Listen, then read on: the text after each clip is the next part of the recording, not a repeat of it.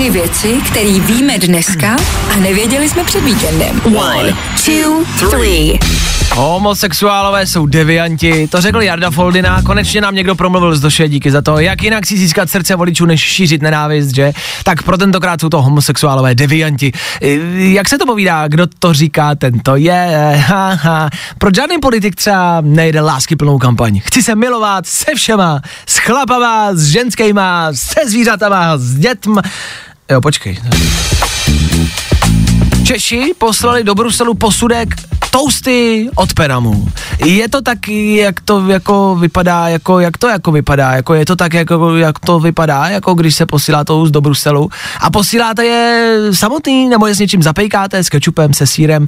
Brej neuspěli, takže do nich museli dát asi ananas, což je dobrá věc, ale ono se to tak jako rozmočí a jestli to posílali poštou do Bruselu, no tak není o čem, že to prostě nevyšlo. To musíte čerství.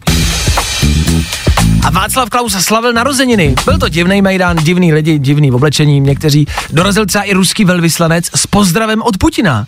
To je třeba bomba, si říkám, ne? To se dá nějak zařídit, aby mi Putin popřál k narozeninám. Jak se objednávají ty šašci, jo, co dorazí, pobaví vás a popřejou, tak jako šašek může dorazit třeba Venca, o tom žádná. A kolik stojí takový Putin na oslavu? A platí se penězma, duší, nebo se stačí jenom otočit a sundat kalhoty? Yeah! Tři věci, které víme dneska a nevěděli jsme před víkendem.